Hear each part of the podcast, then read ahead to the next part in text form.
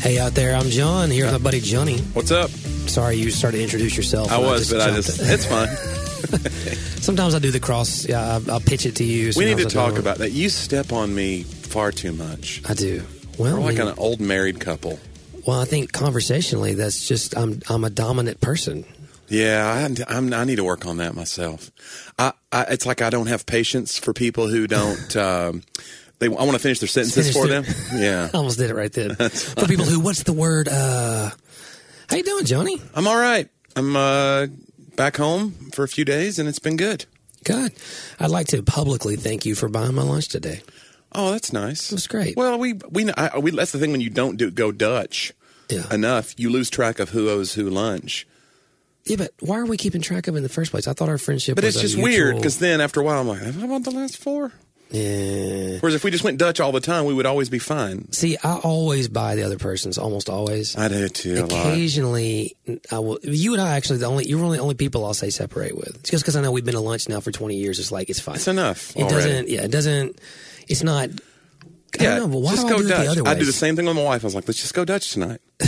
you know what? We I get it. We're together. Do you think going Dutch is offensive to, To Dutch people from from Norway, Holland.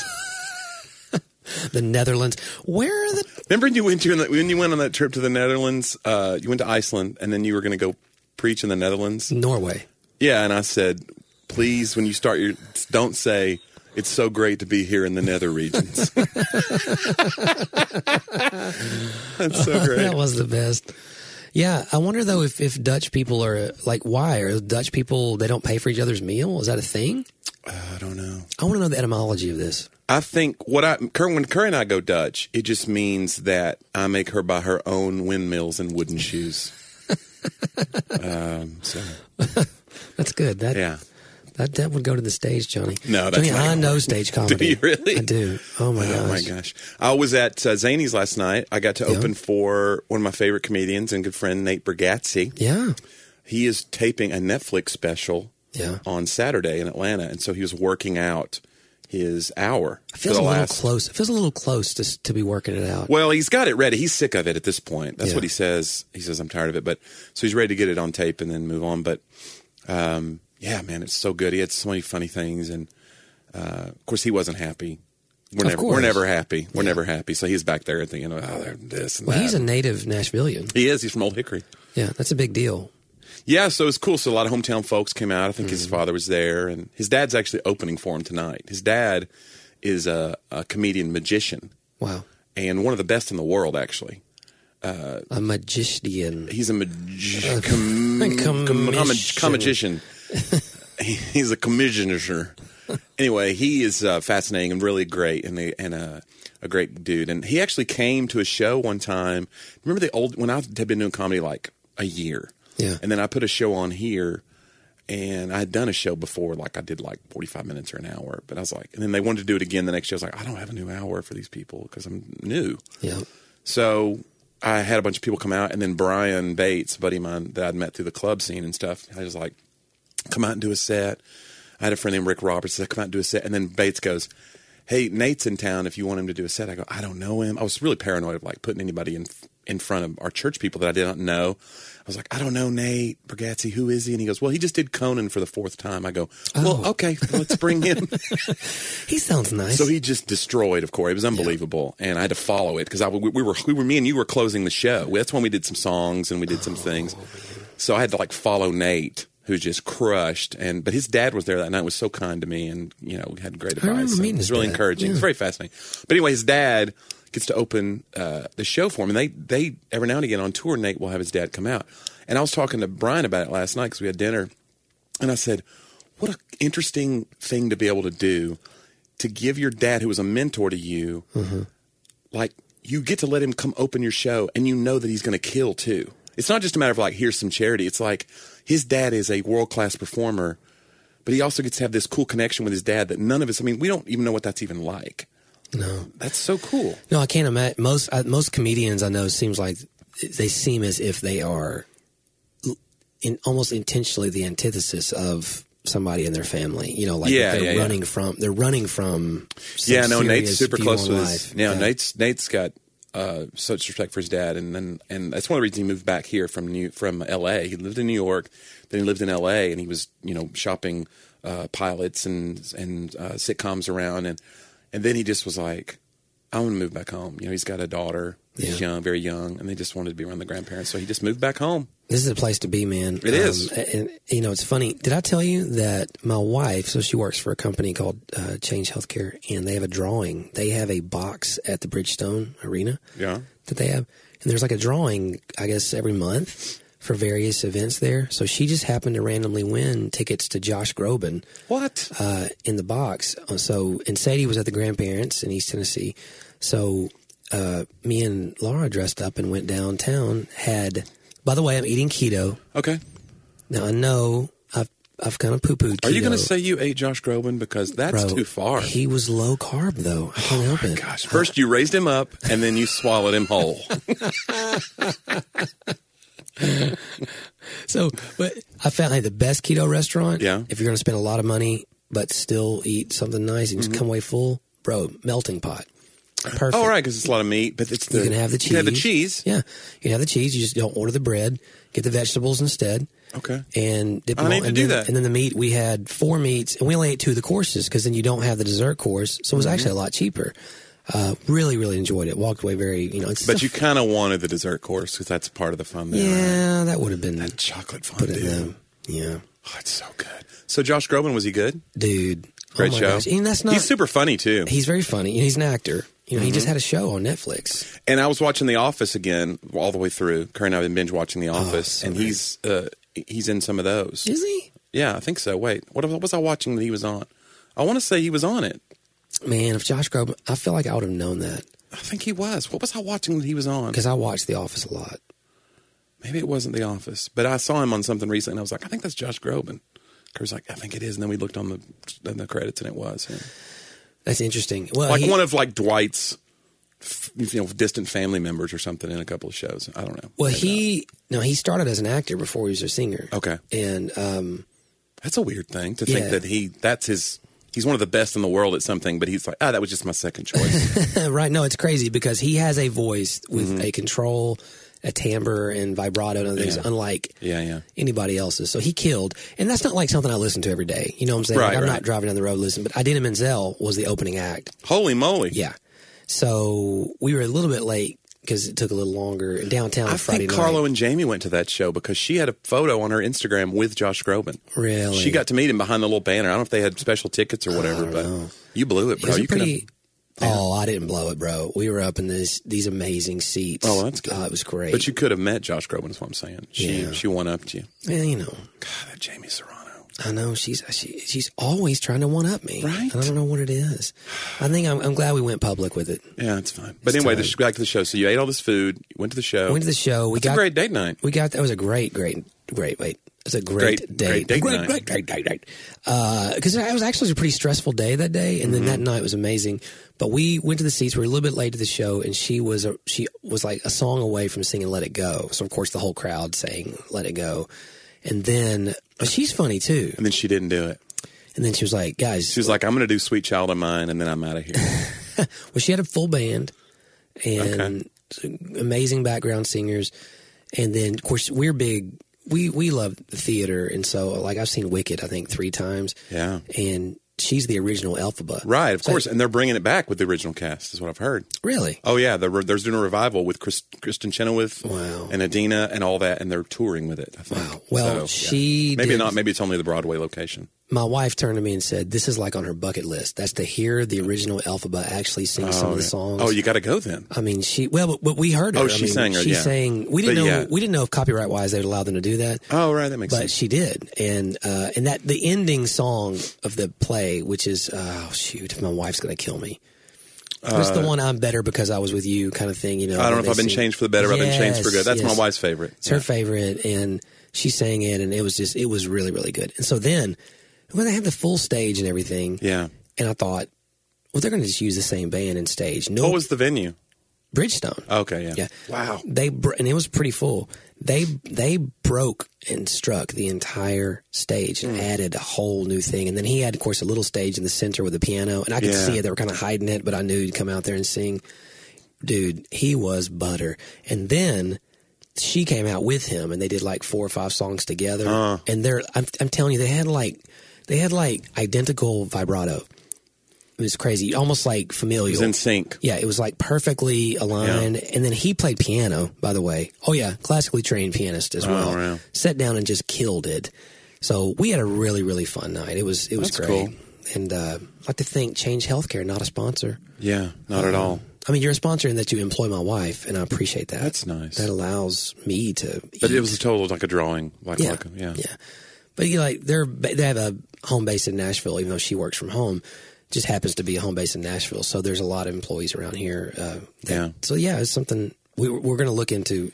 You know, we're going to now get into every drawing we can. Speaking of big shows, I don't know when we'll publish this, but this Sa- I think we're considered to publish it tonight or tomorrow. So this Saturday, uh, my buddy Michael Jr., who travels all over nationally, he's a comic. He just had a movie come out. His la- latest special is called More Than Funny, and it was in theaters. Yeah. it was a Fathom event, and so coming off that, he is. Uh, Doing all these theater tours, and he's doing TPAC, Tennessee Performing Arts Center. So, if you're a Nashville person, you're listening to this, please get tickets and go see Michael. You won't regret it. It's an amazing show, and I'm opening the show. That's amazing. So I'm on board. I I get to perform at TPAC, which is a bucket list thing That for me. absolutely is. And if Yeah. people don't know, if you're in the Nashville area, I mean, Tennessee Performing Arts Center is unbelievable. That's great. It's a great, great venue. We've been to a lot of shows there, and just the whole down downtown, man. We were down there Friday night, Mm-hmm. and Broadway, that whole Second Avenue area. I mean, it is very bar-y, you know, but it, it's it's Bari, is that a word? well, you know, yes, uh, like bars. But anyway, it, it is like crowded with people, and it's kind of a cool vibe. I mean, Nashville's become this amazing place, so you should absolutely go to TPAC if you can. Go Yeah. downtown, Saturday night, seven thirty. eat keto at the Melting Pot. Eat keto. Go over and see Johnny W. open for Michael Jr. Oh, man. Michael Jr. is great. He really, really Yeah, is it's great. gonna be a great show. He's different and unique, and there's really nobody. yeah, there's like nobody him. quite like him. He's doing he's doing a lot of things that are very unique. So and and you're different and unique. Hmm. But looks aren't everything, bro. You need to really work on your show. But no, it's you're going to do great. I'm really excited. I don't think I can go, and I apologize. I know I have some things on Saturday. I offered you tickets to last night's show with Nate, and you blew me off there too. I didn't I didn't blow I didn't blow you off, Sorry, I'm not Josh Groban, John. bro. If you sent me free tickets, if Idina Menzel would have been opening for you How in do you know? comedy, She, how do you know she wasn't? How do you know that's not my next story? wow, She could have walked in. it would have been amazing. Somebody did a show at Zany's the other night, and Bobby Brown was in the audience, and then they pulled him on stage. It's wow. at Uh, Zany's. Was he, just here he was just visiting? in town. I Wow. saw a photo of it, and I was like, "Why was Bobby Brown?" Okay, Well, that's his prerogative. that's, that's true. hey, anything? Uh, then they just started roasting him. People were like, "Hey, don't be cruel. Hey, he, Hey, he would never be that cruel to you." all of our younger listeners are like, Oh, "What? are they what talking happened? about? Yeah, sorry. Yeah. I'm watching the '90s on uh, Netflix. On it's a CNN documentary series about the '90s. They've been every decade, you know. And it's so weird to think that that was like almost 30 years ago Yeah. because you're like, I think of the '90s as like 10 years ago. Uh-huh. Well, yeah, yeah. I mean, '90s still feels right to me. Somebody was- said they were. I saw this on Twitter. Somebody said they're doing. Oh, it's like Kanye or somebody doing a themed party, and it was the the theme was the 2000s, and I was like, No, what? oh, come on. Now I'm ancient. How can you do that? You know, the 2000s. Oh my gosh, it was so long ago. Oh, Yeah, but anyway, yeah. So the 90s. That was cool though. But they were showing. They were talking about, and we talked about this a little bit at lunch. But the the era of dramas and how dr- uh, uh, serial dramas changed in the 90s, and that was the kind of the birth of shows that did not have a happy ending necessarily. Right. They could leave you hanging, or a character would a pivotal character would die, and you just had to like deal with it. Yeah. I remember the one ER where there was a, a character that Omar Epps played, and he was like a, an intern, and then he was taking the train into work. Uh, but he'd been going through this terrible depression, and it just showed him waiting for the train. And then somebody's brought in, and they're all mangled, and they, they're under a sheet and everything, and they're trying to save the guy. And then they realize as they're doing chest compressions, it's that character. Wow. And it's somebody they work with Yeah. because they have to get all the blood off his face and stuff. They're like, and then they just have to live with it. Like this guy threw himself in front of the train or whatever. Wow. And it's like, oh, it's just gut wrenching. And now that happens every week on TV. Oh, absolutely. that is that is like the ongoing. Uh, that that's the plot line of every Grey's Anatomy. Yeah. Like, well, I actually watch Grey's Anatomy with my wife now. Don't why'd you have to throw the wife thing in? because I'm very masculine. you know that. and and but when I used to make fun of it, I would say, "Well, let me guess, what happened this week?" So, who who was in a car crash, bus crash, plane crash, or train crash? Because just statistically, Yeah. these people in this hospital, the idea that that many people could be involved in that many crazy disasters, Right. like a once in a lifetime, and they But happen not- to all be together so Yeah. that one doctor can work on the other doctor, and it's just like, Yeah. it's a tragic life. They didn't leave that town and go do something else because luck is not on their side. Yeah, and then all those extra rooms they're trying to find to make out with each other. There's all that. Like, what is this That can't be hospital? in a This real hospital, hospital. can't very full. Yeah. No, no, we got this room over here. It's like it's Yeah. weird. I don't know, but yeah, that's uh, I've looked for those rooms when I was in hospitals, and they yeah, and they're don't. they're not No. around. That's not that's not appropriate, John. I don't know, but yeah, the- yeah, I don't know. Grey's Anatomy, and then I don't know. I, did- I'm just not into that. Did I ever tell you one time I did look for a room in a hospital? Because you know, as a pastor, sometimes I have late night visits. Yeah. we had a friend, guy used to come to church who flipped his car like middle of the night. Well, I had been really sick. Doctor had given me like hydrocodone, Yeah, and I I'd taken it and gone to sleep. So then I get the phone call at like twelve thirty or something, mm-hmm. and I'm like, well, I gotta go. You know, like so Andrew's going, and I was like, bro, you gotta come pick me up. Like Yeah. I I I took some meds the doctor gave me, and I need to sleep. And now, so that that's like the background. yeah, So we go down. We're at Vanderbilt ER, which is a. Have you ever been to Vanderbilt ER? yeah, I mean, people just lined out. You come to the metal detectors, and it's just people everywhere. It's a really, really sad state, and you wait. It's just if you're going to go to the ER at Vanderbilt, unless you are really, really critical, you're Yeah. going to wait a long, long time. So we waited and waited and waited, and then for some reason, I don't know, we went back, and I can't remember if I saw the guy or not because I don't get, I don't really get squeamish Mm-hmm. around those things. I'm in a lot of hospitals, but something about the meds started coming off of them at that moment that we were talking about this guy's medical stuff, Yeah. and I just, I was about to just vomit. So here I am by myself, Right. running through the halls of Vanderbilt Medical Center, looking for a place to throw looking up. for a place to throw up, and I can't find one. Like every room is taken, you Yeah. know. And so literally, I finally duck into an empty patient room Yeah, and just hurl into a trash can or something, yeah. and then I sit down on the bed. Because I'm just trying to take a load off. they hooked know? you up to an IV And they and- come in, they're like, "Have you been seen yet?" And I was like, "I'm, I'm not a patient. Like I, They're like, sir, you just threw up in this trash can. You're a patient. right." and then they charge me like two thousand dollars. Oh, wow, that's Like you're gonna pay sad. for that trash can. That's Do you ever see like the? I don't know if every city has these, but these billboards that we have that say what the wait time is at the ER. Yes. I'm not sure exactly the purpose of this, 'cause- but whenever I see like a four or five on there, I'm like, all right, I just relax, don't you? Don't you take start taking chances? I gun it and floor. But if you see like a 55, 60 minute, you're like, oh boy, ten and two, ten and two, John.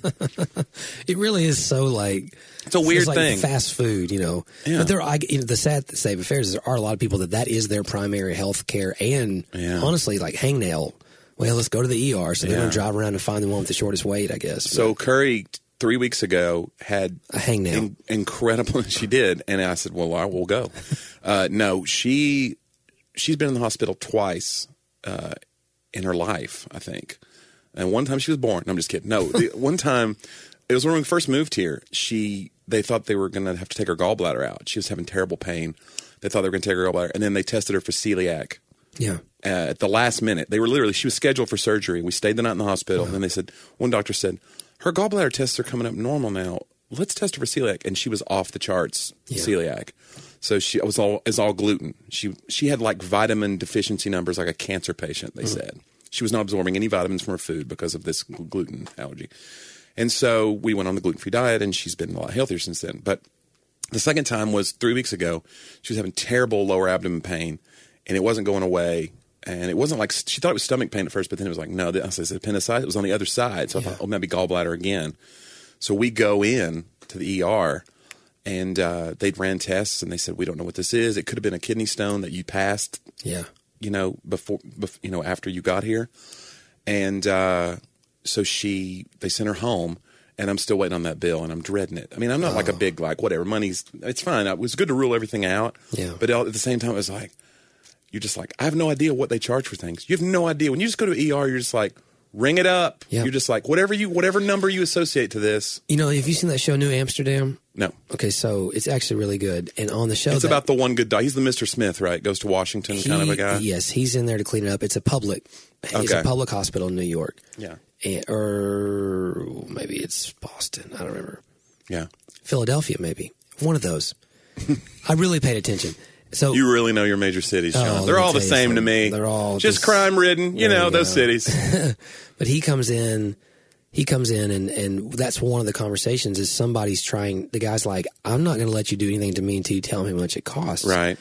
and the doctor's arguing and then this guy the head guy walks by because he's always on patient side he goes actually oddly enough and he said there was a law that's passed that makes it legal that healthcare is the one commodity Mm-hmm. i forget the words you know but the one thing in this world in this country that they can charge you for without telling you up front what it's going to be Yeah, it's like if you And ever have to so- call an ambulance Oh. to your house, was it $2000 easy right there just for that ride over. It's like, oh my gosh. yeah no It's like I'm just next time I, if I have appendicitis, I'm taking an Uber. I'm not making. I'm taking an Uber. Absolutely. They should do medical Uber, bro. We could absolutely revolutionize. They could have like a, a siren on top that says Uber, ooh, and then just you go around people. That's I dumb. tell you, but we were needing somebody to get a ride. It's a long story. We were helping somebody out, and they were over on the other side of town. And we, our friend Hubert, Yeah. lives over there. And I was like, "Look, Hubert, I can call an Uber, or I can call a Huber." So dumb. Nobody could be like want Uber. you. There's a Uber, Uber XL. You know the, char- the categories. You know, Yeah, yeah, Uber ER. That needs to happen, bro. We just we just We would revolutionized. absolutely make a killing. We would come pick you up and take you to the hospital. Actually, it would be a killing because you'd probably die. On the way to the hospital. it's like you know how many disclaimers. Like you have to only put? get five stars if I don't die on the way, but if you have to give them five stars if you don't die. It's like he's five minutes out. I don't have that much time. It's like, oh my gosh. They should do that. There should be an app for ambulances where you can see the ambulance is close to you and you can wa- you can track it as it's coming to you. Oh Why not? Why not? Uh. I, I guarantee it's all going to come. So when you were talking about all the car crashes and plane crashes, I was thinking about because we're coming up on Halloween and we grew up in the age of Judgment House, Hell House, whatever you call it, and churches would do these things where they would do these dramatized plays, and you could see what hell was like and what heaven would be like, and it was like a witnessing thing. Right. and uh, I don't think churches do it much anymore. Uh, some churches really believed in it, and, and it, it it's almost. But I remember we brought. Remember our friend Matt?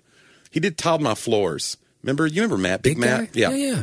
So he was a friend of our family, uh, or from friend of a I family think- from our I church. think I lost my innocence by seeing his tattoos. Yeah, he had some tattoos. like, he had a history. oh, wow. He had a past. Yeah, because he was tiling my floor and he had his shirt off. Or maybe you did a tile job with him one I did. time. I did a towel job with y'all. And he gets all sweet. He's a big dude, over 300 pounds. And he would take off his shirt and he had these. I was, I was like a young college student. I was like, you know, man, we really need to tattoo a bikini on that. Yeah, because quickly. I am, yeah, do not need to be looking at this. Anyway, But anyway, so Matt came to our. We were always kind of inviting him to things. He was kind of like on the fringe. He believed in God, but he was kind of on the fringe of Christianity, and he just been had been hurt in the past. So we are like, okay, come into this. So we were always inviting him to stuff, and we invited him to this, and he came. such a nice guy. By He the way. was the best, so nice. And so at the end, it was like, you know, you'd hear like screeching cars, and then people like enter heaven or hell, Uh-huh.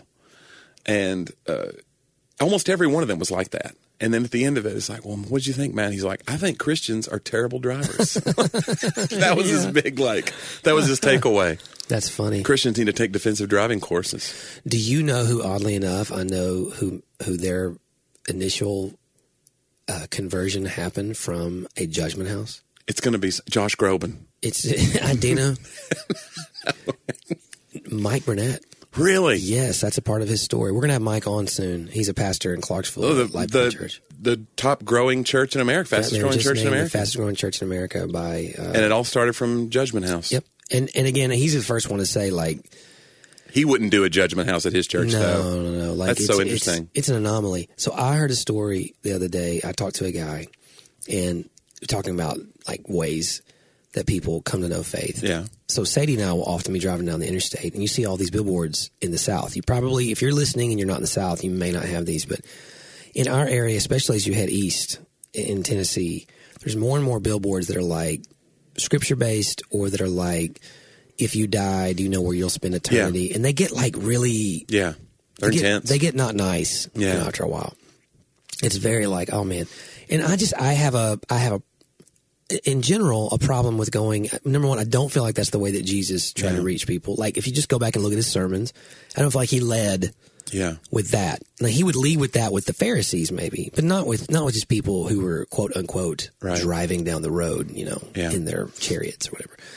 And so I just I just feel like that, you know, it, it's not that what they're saying is not truth. I just believe that truth is supposed to Yeah. follow Right. an expression of God's grace or else Right, people grace won't and listen. truth, yeah. And so anyway, I'm talking to this dude and he's a friend now Yeah. and um, he is a motorcycle. You ever you ever been? He's not, he's not a motorcycle, Johnny. he rides a motorcycle. He's a motorcycle. Like, man, John's out. Are you still taking hydrocodone right now? Mosquitoes. My really best mess- friend is a motorcycle. so anywho, he rides motorcycles. Uh, okay. I didn't finish the sentence. I have a horrible f- habit of doing that. I'm working on it, not finishing sentences. Yeah. So you ever been driving down the road and somebody flies past you on a motorcycle, like a little Right. Uh-huh. bullet bike, you know, a little crotch rocket, and you're going, "Oh my gosh, I'm doing 80. He must be doing Yeah, right. 95." Yeah. You, you want to know how fast they're doing? My friend says he was doing 160 on the interstate, and that's not the fastest he's ever been. He's been on tracks going faster. Why? Why? He was doing 160. And Oh my gosh. he's seen these billboards. Yeah. He's not a believer. He's Yeah. Seen these billboards a bunch of times because we all see them. Yeah. And he hates them. Just like, you know, he's like, I hate these things. you know. Right. For some reason, he looked at this billboard, one of these, do you know where you spend eternity? And it got him. Like he's, he, You some, flipped the motorcycle. the Holy Spirit like started dealing with him. He, I mean, he doesn't, he wouldn't put in those words, but he just literally had this moment, like started thinking about, Yeah. about life after this one and That's great. what it means. Okay. So he instinctively kind of lets off the clutch because you don't brake at that speed. Oh no. You know, you will flip it if you were to brake. Right. So he just kind of starts slowing down, just you know, letting off the clutch and letting the engine slow him down. He comes around the next turn, and there's a car wreck right in front of him, and he's barely able to stop the motorcycle. And so he says, "If I had not seen that sign." And thought about and this happened like two weeks ago. This He is would've all just fresh. ran rep- He's headlong like, "There's zero chance I'd be alive today. I Holy could not have moly. stopped." And so since then, by the way, he's put his faith in Christ, and his story, like he's he's the only person I've ever heard of Yeah. who had a legitimate faith experience from one of those billboards. But so the, key is to be going 160 miles an hour. the, the crazy, it's not like a conventional. It's not like it's the guy driving. Like, Yeah. like literally, I think God really had to deal with him in a way because that's the tra- that's the best part for me is Yeah. he hated him before. He never paid attention to them before. Right. Ignored them, thought that they were garbage. But you just think about those things: Judgment House or Heaven's Gates, Hell's Flames, or all Yeah. these kinds of things. And it's and I I do agree that they're anomalies. I don't think that they're the primary way Yeah. that we get to share the gospel. I really believe the primary way we get to share the love of Jesus is in the way that we live together and that people watch. And I, I- I've said it a hundred times, but it's so worth repeating. Scripture never says that we will win the world by the way that we love the world. But we quote it all the time. You know, you will win them by loving them. The scripture says, Jesus actually said, You will prove to the world you're my disciples by the way they watch you loving each other. yeah. And so there's this, to me, that's the billboard. Like, yeah, that's cool. Yeah, there was a thing. I, was, I had an experience last night uh, at Zany's. Actually, I was talking to the one of the managers there, and she uh, she dates a guy who is now opening for John Christ. Okay. and he's just a club comic, and he went to Notre Dame, and he, I think he's Catholic, but he's not a Christian comic. Yeah. but he works clean. And so John like liked, liked his comedy and said, "I want you to open for me on the road, even though you're not a church comic." Mm-hmm. Yeah. And so he's going, he's crushing. And, he's, and so he's gone from doing these like bars with 30, 40 people in them, you know, 100 people. He's doing thousands of people every night. Oh, it's a big difference. yeah. And, but he's crushing. But, and I was talking to this girl last night about it, who's the manager of Zany's and dates this guy. I was like, she was like, it's so cool. She goes, but there's so few clean comics out there. She goes, whenever I need to have somebody to fill in, it's like, I realize like you guys are all on the road. You're already doing so well. I don't know why more people don't do clean comedy. And she was like, it's so different. And then she was like, when you come here, you kill every, she said effing kill, which is so funny. She's like, you guys get here and you effing kill. She, and I said, yeah, a lot of people think that church comics is like shooting fish in a barrel or it's too, I said, it, there's elements of it that I would say are easier in that you're not going to get a rude audience necessarily. You're not going to get a heckling audience, but people don't laugh if it's not funny. Yeah. And also you have to make an 80 year old laugh and an eight year old laugh. And that's not really true in a club. And so Yeah. there are challenges. She's like, yeah. And then she was talking about it. And I said, I said, another thing I hope that he's seeing is that it's like a family. Like when you're Christian comics, like there's probably some jealousy and envy there, but I'm saying it's like we do support each other and we root for each other. And she was like 100%. She's like, Aaron just feels like it's family on the bus Yeah. because it's him and another comic that I that's a good friend of mine named Dustin Nickerson and John, and so he's being exposed to this world, and so it's a huge tool. Like he's probably he's probably got a good experience now with Christianity that he would not have thought. Yeah. You know, like he would not have expected that maybe. Well, it's so funny whenever people want to lead the conversation with all of the the questions regarding creation or the questions regarding suffering the world and all those Yeah. things. And I think that that's that's a common Yeah. that's where we all want to start because we're all worried about those things. We're all we all have questions and doubts. And I, I think I've been so guilty in the past of allowing allowing a, a faith based discussion to really get initiated in those realms Mm-hmm. Yeah. and I, and I, because I was I fancied myself um to have some good answers that I could banter about this or I can speak about this even gently. I don't get into a lot of arguments, but I ca- you know I can lead you down a path, make you think about things you never thought of before, all those kinds of things. But the only problem was very rarely did it ever make a difference in someone's life in terms of them coming to a place where they had this like Yeah. actual experience where they were like, man, I really trust that Jesus' way is better than mine. I really trust that his way is good Mm-hmm. for me and that, you know, that there is a grace offered to me that covers, I don't have to perform all those. Like, it never led to that. It might lead to a, it usually just leads to more questions. Like, Yeah. well, yeah, that's fine, but what about? Or it leads to, yeah, but I knew another guy smarter than you who said this. Yeah, yeah. And so it's just, you can always top it, but that invitation to true community Yeah. and I think we can all do it better. I don't mean like, but but even just the friendliness of it, it's it's this. In fact, um, the come and see book with, with me and Todd Wagner. Excuse me, Todd Wagner with me. It would be technically Paul Wagner and I. Todd. Todd. Yeah, it's Todd's book completely, but I just helped him write it. Um, their teaching pastor, who is now the campus pastor for their Dallas campus, uh, and he heads up the porch, which is like one of the largest young adult ministries in the in the nation. Yeah. His name is Jonathan Podluca. He was just on Fox and Friends, by the way, for his book called Welcome to Adulting.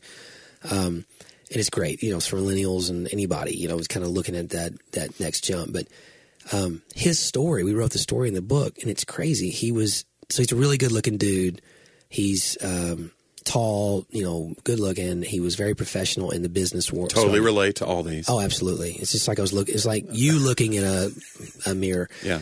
But he very successful in business in the Dallas area, and then he did the Dallas nightlife. So he was out with different girls every night, and you know he was clubbing and and you know just getting drunk and being with women and doing all the stuff that that that, that lifestyle had to offer. And somebody invited him to go to Watermark to that church, and he went, and that was okay. But then Todd and a group of these these men, Todd's just friends. They're just friends. They invited him to go. They were going to this cabin for the weekend just to hang out.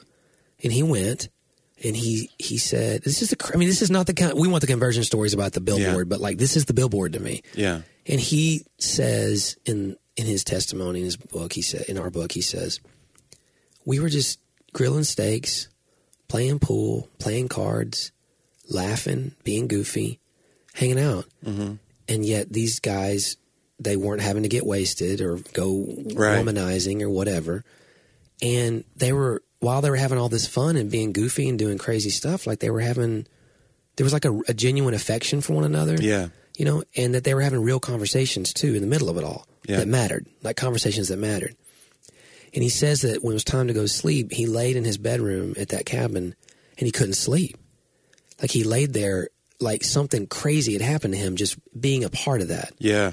and he said his best friend he, he waited as long as he could but like 6 a.m he called his best friend and woke him up and just said man like i know this sounds nuts but i just found what we've been looking for like that was his conversion experience was Yeah. being around god's people just being god's people and doing it rightly and doing it intentionally That's cool. and so it wasn't like they sat up and preached to him all night. It wasn't like they shared the sinner's prayer and how to repeat it and all those things. I mean, he, he moved to the place of, of understanding theology and all those things. And, and to the point now, he's one of the best teachers you ever hear.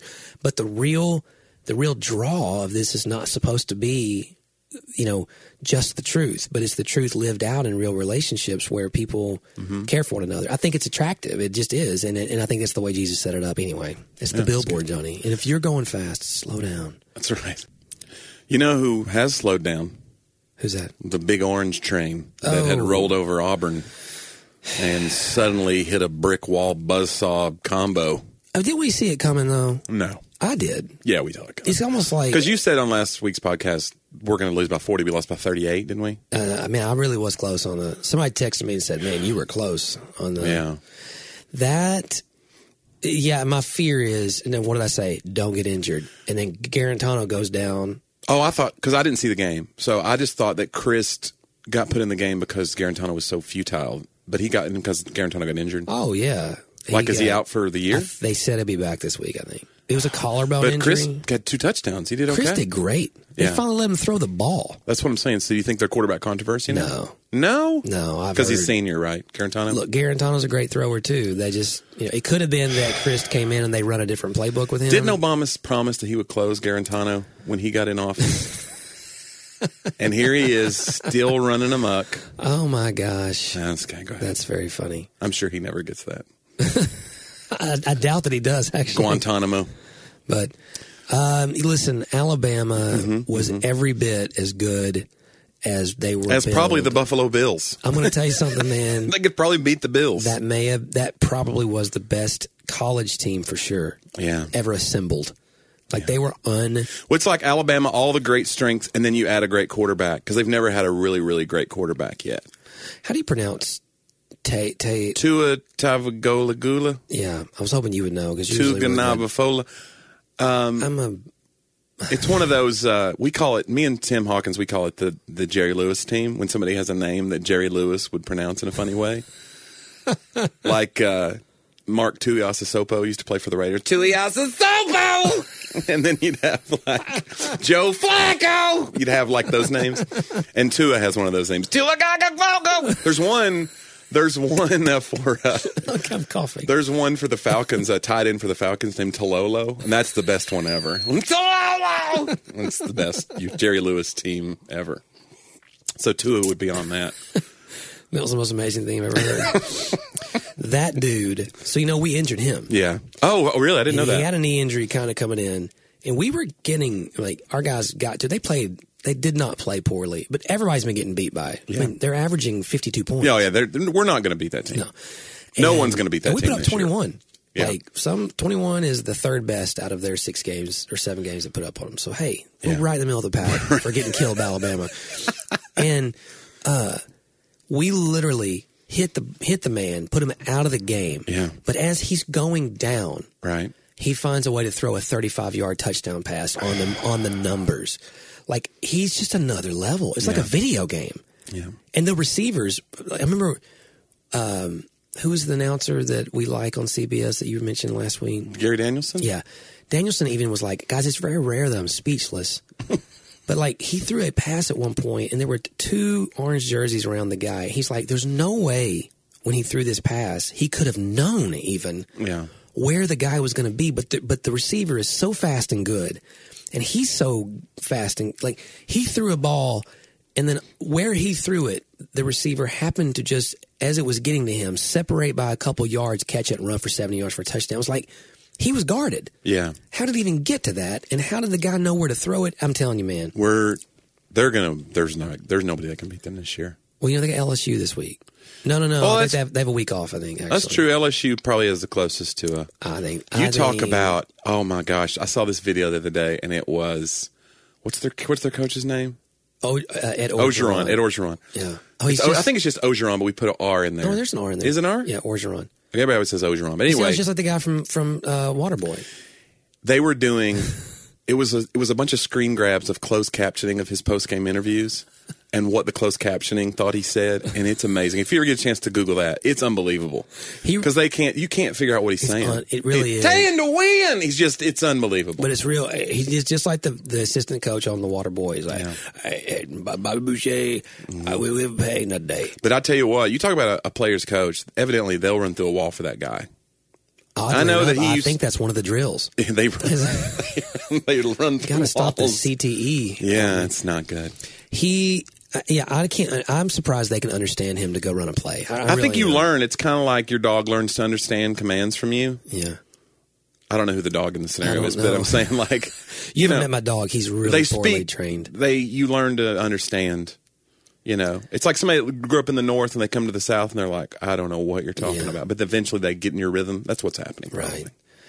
Ed, Ed, yes, he's. I don't know. I think LSU loses by thirty. Really? Yeah, I do.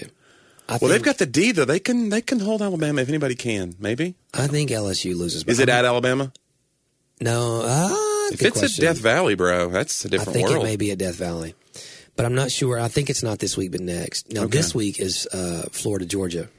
It's a big SEC East matchup, and Florida, by the way, somehow Yeah. is top 15 and has one loss, and they were a horrible team when this season started. It makes me very, very angry, and and I do have friends who are Florida fans who are going to be listening. I don't gamble, but do you know uh, what the line is on Florida, Georgia? The line, I did think of that yesterday. Florida Georgia line, like is that Have the we- betting line or is that the Have we talked about the the fact that all these country stars now have bar and grills in Nashville, and they have the least clever names? yeah? Like, how did they not think of Florida Georgia wine? Like, that is right No there for kidding. you. What are they doing? And like Luke Bryan has one, I can't remember what it's called, but it doesn't have anything to do with anything. That's that's. Come on, I know. If it should just be. I'm just. It should just be. it should just be called "Drink a Beer." Doesn't he have a song called "Drink a Beer"? just gonna sit right here on the edge of this pier, watch sunset disappear, and drink a beer. That's a song. That's a hit song of Luke Bryan. Oh my gosh. So his thing should just be called "Drink a Beer." I hate it. Trademark. Listen, I'm not what you would call A Luke Bryan fan. an award winning songwriter. No, you're. Right. I've never won any I awards. could make you an award. but like when you just rhyme like what's next dill pickle spears like you just you know what i'm saying just keep going with the ears and ears and i just come Yeah. on man at least throw another line in there make it like a i don't know But I mean, I'm talking about A like haiku or something. that song was a hit. It's not like that's just a, an embarrassing song that was a B side on his album. That I was know people ate it up. They drank it up, if you will. if you will, and I think you will. The the whole country music world of just Yeah. as many cliches strung together as possible, and that everybody's buying it. That's why they're selling it. yeah, Like we can be mad about it, or we can realize it's the public's fault. Like at some point, if all you want to hear about is pickup trucks and work boots Mm-hmm. and tailgates, Sh- she's wearing them tight jeans, and I skinny like dipping, yeah, and yeah. it's like you know, and I get it. There's a fun side of country, so I hear, but you know, like write about some other things. Like I, I actually love some of the stuff that Brad Paisley writes. Like, you Oh, know, he's fun, yeah. He can have fun and write some really, really funny songs. And I'm not just saying that because Brad Paisley follows me on Twitter. Oh, Yeah, that's right. yeah, that was a big moment for me. Absolutely. I mean, I, if he's listening, Brad, Brad, we're big fans. we are. You should come on and be a guest. I, and talk about oh, that. wouldn't that be something? That That'd be that wouldn't amazing. hurt our rankings. no, not at all. We can't even find the rankings. So Brad Paisley started following me on Twitter one day, and I was like immediately like, "This isn't the real Brad Paisley," because you get these accounts Right. that people make fake Pat accounts, Raisley. right? And or it'll say Brad Paisley in the name, but then you'll look Right. at the thing and it'll be like Brad Paisley four five six seven eight or whatever. And so I look at this, it, I went to the real account. I said four and a half million followers, but then I looked over. He follows one hundred and twenty two people. And you're one of them. I'm one. Did you check? Are you still one of them? I don't. know. I'm afraid to look. Oh dear. So I messaged him. I was like, well, I'm at least DM the guy and see what's up. Because you can only DM people that follow you. So I was like, this is, I'm already way too thirsty, but I'm going to go try anyway and just be like, will you follow me? And I was like, dude, thanks for the follow. I'm a big fan. And then he wrote me back. Yeah. Wow. He said, well, I, I've heard you on Sirius Radio and I love what you do. I was like, okay. And then I peed a little because Brad Paisley said that. So that's pretty cool. But anyway, me and Brad are so every time we see like the the nationwide insurance commercials Him and with him and Peyton Peyton, Manning, yeah. Curry will be like, "There's your BFF right there. That's you and it's you and Paisley." So Wow, those he's are not funny, by my BFF. the way. Yeah, they are pretty good. like Peyton has great timing. And yeah, My favorite one is when they they pull up and uh, Brad has the guitar in his hand. yeah. He's like, "I think we should write about this," and he goes, "Okay, okay," and he starts to hit the chord, and and Peyton reaches over and like covers the ding, and he just stops it real fast. It's such perfect. It's so Yeah. it's such perfection. Yeah, he's good. He's got a good, and that's the thing. Peyton's likability, you know, it's like Brady's a better quarterback, and Peyton is way more relatable and likable. Yeah. yeah. Yeah. Brady, Brady's like even his the things he marketed, like he promotes like UGG boots and like Right. he, me- he's wearing like a fur coat in public. Yeah. Peyton's like Papa John's pizza. a man of the people, you know? He's a populist. He yeah, really, he really is. He's something. Peyton the populist. Peyton the populist, Oh, my Papa goodness. John's Pizza. If he were to run, Pop Papa John's P O P U. Papa. Okay, anyways. Well, they've had to kind of rebrand because of the whole scandal with the Papa John, whatever his name yeah, was. what happened to him? he said something racist in a uh, call. Can't we stop doing It's that? like a conference call, and they were like, they had to like scrub his name from the. So I don't know what's. They had to get a new Papa. I'd like to. I don't know. Anyway, let- we really strive to not say racist things here if we can. I Well, understand. how about just not being racist? right, that's where that's, that's a great place to start. Yeah. begin with not having racism in your heart. I do understand there. I have some friends who, you know, they're a little overwhelmed by the rules Yeah. because they don't know. You know, they're like, my gosh, I mean, 10 years ago I could say this. I didn't think of anything bad about it. And Yeah. now, you know, I'll never catch up to this huge long list of rules. I'm just going to be labeled a bigot. And I don't feel like that I am. You know, Right. there's a real, a real sense of like, I'd like to be. Yeah. But I, I don't kn- like. You have to, is there like a website that's going to update every day? That's going to tell me what's okay and, o- and not to say and to say. I do think, I do think that there's some validity to the fact that a lots of lots of Americans have lived in a state of ignor- of ignorance, myself included, on, on many things. I mean, that we can grow in, and that you can take the policing of words so far. Yeah. You know that you know and people are afraid to have conversations that would help them grow sometimes Right. like i yeah i have a few uh, i have a few black friends and i, I can talk to them about things about race without it being weird it's not like this cut the red wire like a situation where you're so tense you're just like well what is this where did that stereotype even come from yeah, help me understand. yeah, and then you, you can just talk to them, and uh, those are that's great. But again, it took me a long time to get to that Well, point. and again, with by those the way, friends. you know they their opinion is may not be the same. As Right, the next that's guy the you thing. meet. They don't speak for Right, they're not all- speaking for the whole. That to me, I said that I was talking to a friend of mine who's a black comic, and I was like, I said, you guys are really hard on each other because we were talking about he does a lot of white rooms now yeah, because he's a guy who opens for John Christ now too, and I'll s- and and some of his material like he has one he has this one joke about how he says um, he where he was really slick he's really slickly dressed wears a bow tie at his shows, and he says uh, people always ask why I dress so nice for my shows and he was like I always dress nice he goes this is police repellent Yeah. because I Oh, never he's fit so- the description well that's a great joke and it makes white audiences laugh but I guarantee you there are some black audiences that are like right. you're feeding into this idea that we should just look better and dress nicer if we want to. And we were talking about that whole thing, and I said, Your community is really hard on each other. Like when you have to speak for all of, you have to carry the mantle for all black people. I don't feel that at all as a white person. Yeah. Like I'm responsible for my race. That's a lot of pressure. You can't just be this individualist. Like Tiger Woods, when he first became this phenomenal golfer and he was taking the world by storm, people were mad that he didn't speak up on behalf of every black issue. And he was just like, I'm sorry, guys. I just, I'm friends with Donald Trump. Like, he's getting a lot of heat now because Yeah. he was seen at all these events with Donald Trump back in the day. And he's like, I'm sorry. I just, I hang out with a lot of rich people. Right. and so, yeah, I think that's interesting. And I don't feel that. Like, if somebody gets arrested and they're a white person, like, why? You know, they're out to Right. get us. When Jeffrey Dahmer was caught, I wasn't like, dude, come on, man, he's being framed. but again, it's it's a different cultural thing, and I get it.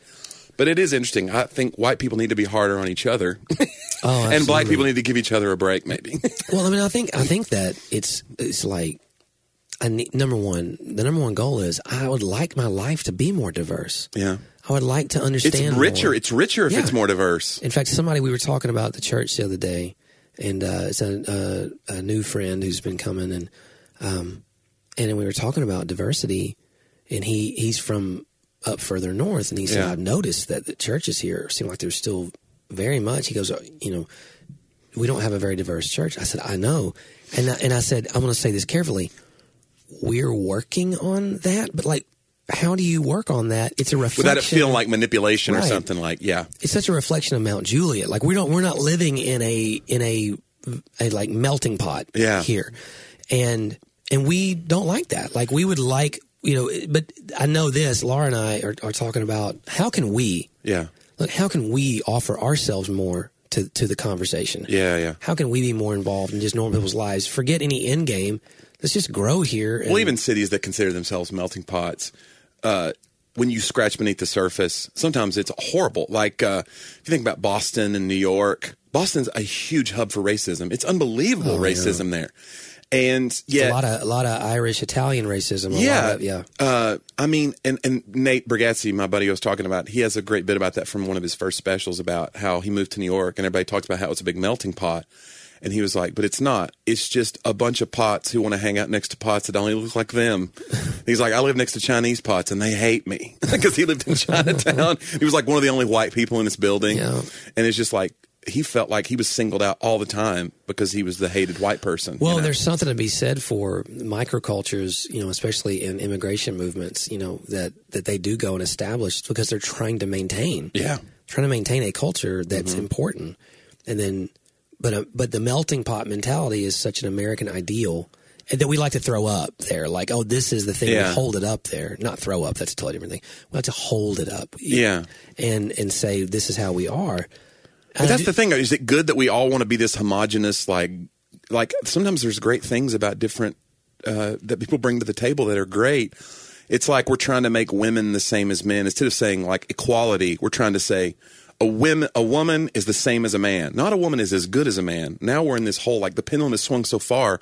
We're trying to make women and men eat the same thing. It's like that's not good either. I don't think that's good. No, I mean, here's the deal. Like, if you're going to think physically, have you ever watched American Ninja Warrior? Yeah. Like, okay, a woman is as good as good as a man on that show if she's the same height, same strength. yeah. Well, then, yes, she can get to the one where they have to stretch their arms, the, the spider crawl or whatever. Right. If you're four foot four, like y- you know, if you're five foot four, you're not gonna. You literally physically can't reach Right. the other things. But that shouldn't be a. That shouldn't be some judgment upon your. Um, Yeah. Your. It just means you're physically shorter.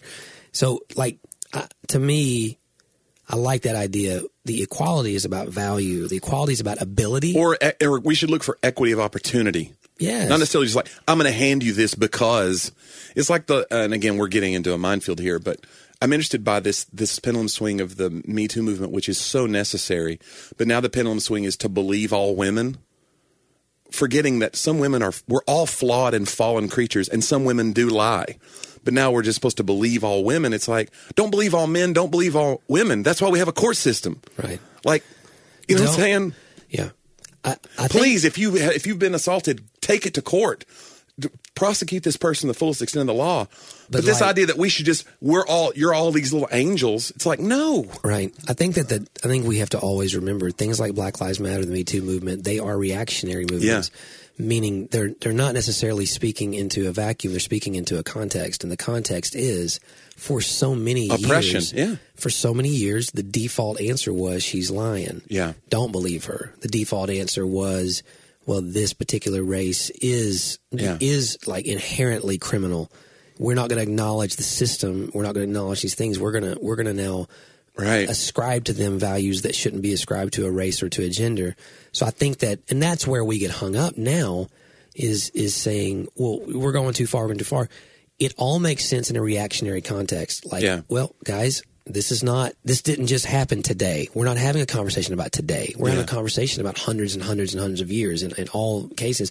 And what we're talking about is, like, don't make really, it's almost, you almost want it to be negative.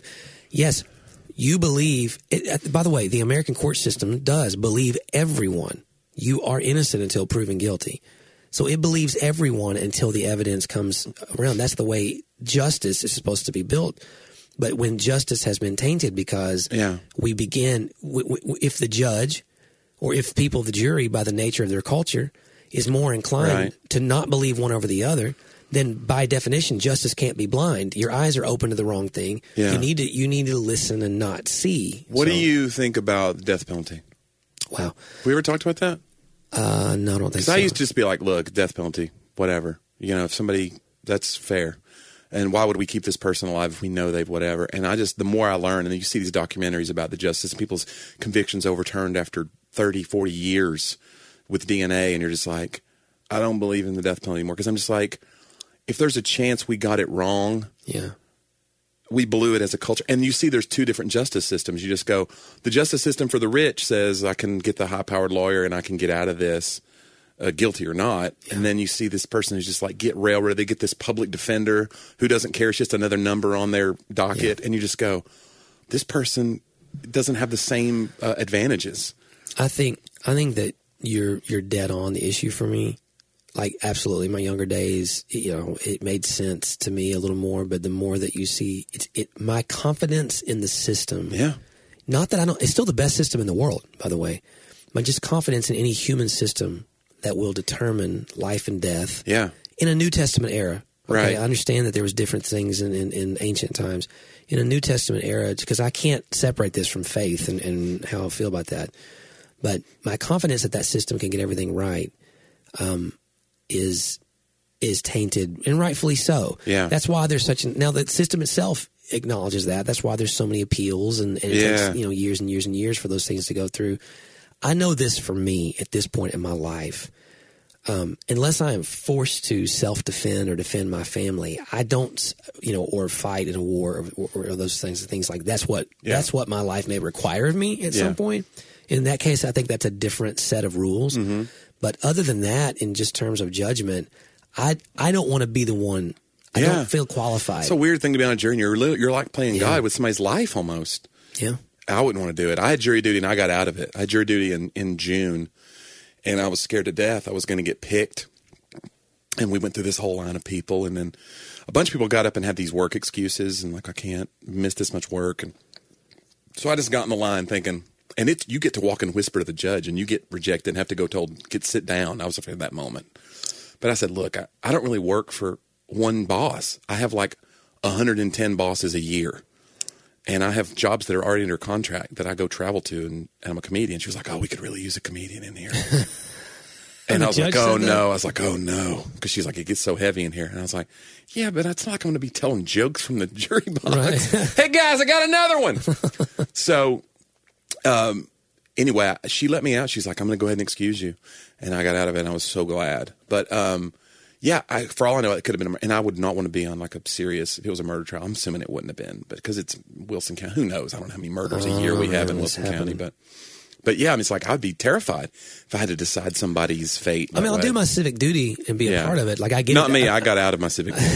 like imagine what the victim's family is feeling or whatever. Like That's I, true. I get that. Hey, if it's if the most uncomfortable thing I have to do is sit here Right. and be a part of this while there, so there's some empathy there. Um, I'm not saying that. I mean, truthfully, the way I believe is, I think that that we all deserve a death penalty. Yeah. You know what I'm saying? Now, your life here on earth, there are consequences within your governmental system, your civil civic system that could bring about that consequence to your action.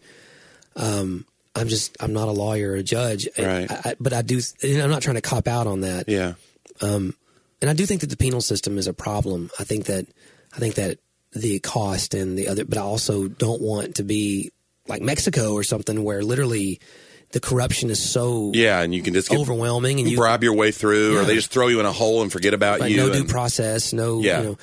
So, I mean, I'm all about the current system in terms of it being the best one that humans have come up with yet.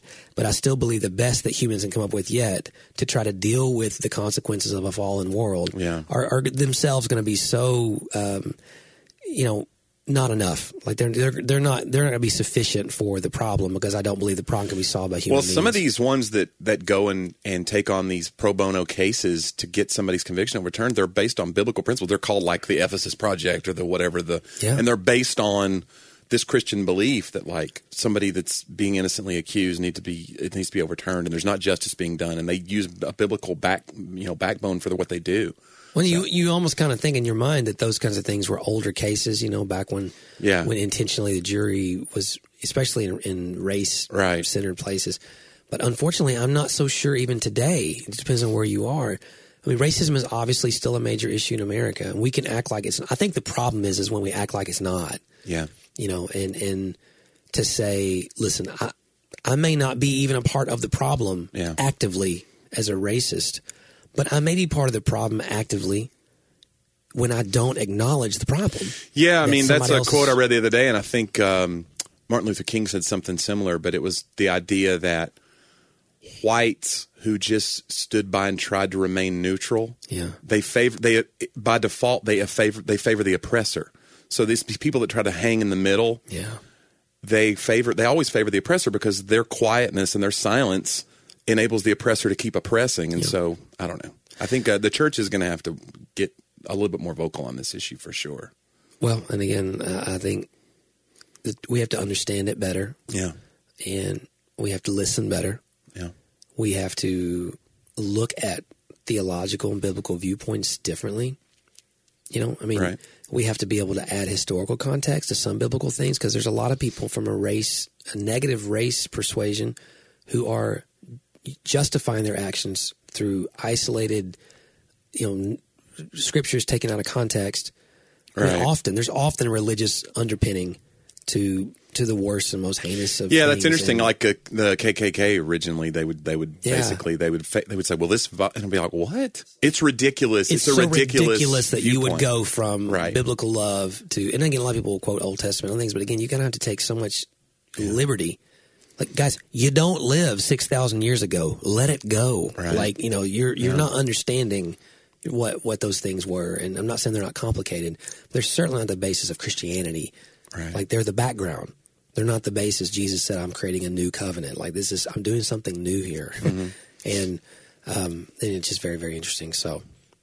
Well, I mean, hey, you know, I think that we had no shortage. We of- solved the problems today. did. All the problems we did, and, and I think, except for the Vols. They're in trouble. They're Oh, in deep deep trouble. Who do they play next?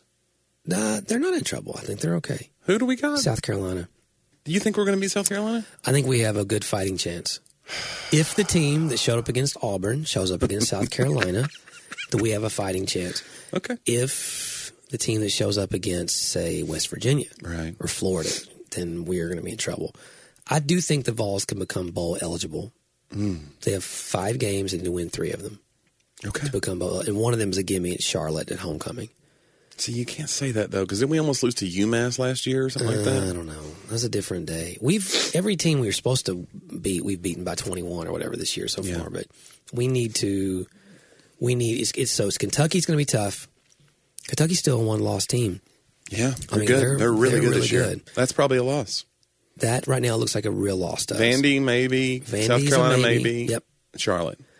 Yep, and you got Missouri in there. Oh, So right. we They're- have to- they lit up somebody last week, sixty points or something. So they if scored. we lose to South Carolina, we have to beat Missouri and Vanderbilt. That's our only hope in Charlotte to make a bowl. If you make a bowl, it's been a good season for this I think so. tumultuous time. So I think so. I do too. I do too. Well, Mm. Go uh, Vols. yeah, that that's a six thirty Eastern game, I think, on Saturday. Okay, And- night game. Yep, in Florida, Georgia. But you guys are all going to miss it because you're going to be at my show with Michael Jr. We'll all be at the show, so there's no way I could watch it. right? You can t- tape it, but when you DVR the games, aren't you one of those people that's like, I can't help them if I watch it on tape delay? I do wonder how it affects them. Yeah, because you're not there eating while they play. Don't worry, I'm probably off eating somewhere uh, during the live game, so I, I never miss it. So, hey guys, thank you for all always uh, being listeners. I, there are two new listeners that I heard of this week. Just who two? Really enjoy. Well, no, there's Oh, others. just but two that you heard from. Actually, the numbers for October have been really good. Um, and, great. And I have a couple, like one guy d- stumbled upon us and says he just loves it. He's binge listening now from the beginning, and he, you That's know, great. And then uh, with some, you know, just other people. It's, But go uh, rank us, review us, uh, and uh, rate us, and spread it, and Yeah. just subscribe. You got to subscribe. Gotta right? subscribe. That's a big deal. And you can follow me and Johnny in our various social media platforms. Uh, you can follow Johnny on Twitter at, at Johnny, J O N N I E underscore W, Mm-hmm. or me, J O H N underscore driver. And, Or uh, talk AB that pod. yeah, we can, Is the, or that. Yes. Uh, you can always send us questions. We It is time probably for another segment. Another We Ask need Johnny another Johnny. Ask Johnny. We we kind of asked our own self questions that We were, were asking- probing and we delved in. I didn't get to play the music today, and that was disappointing. you know, instead of Next having- week, Ask Johnny. Yeah. We'll and do so- a double segment. Where are you going to be next week? I'm home until Saturday. I do the thing at TPAC. Then I do Sunday. I'm in Siloam Springs, Arkansas. Oh.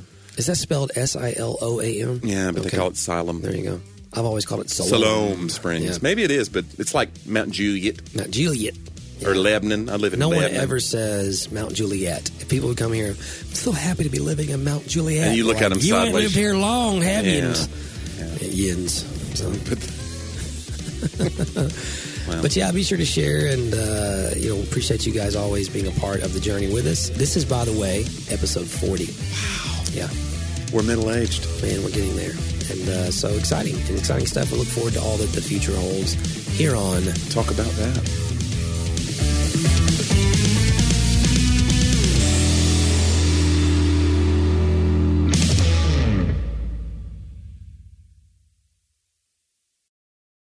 Everyone wants to change the world. Capital Ministries is doing just that, one heart at a time by creating disciples of Jesus Christ among political leaders in the U.S. and foreign nations. For more than 25 years, founder Ralph Drollinger has written Bible studies specifically for public servants. Study along with us and learn what the Bible says about capitalism, communism, abortion, same sex marriage, and other contemporary issues. Subscribe and follow us at lifeaudio.com or search Capital Ministries on your favorite podcast platform.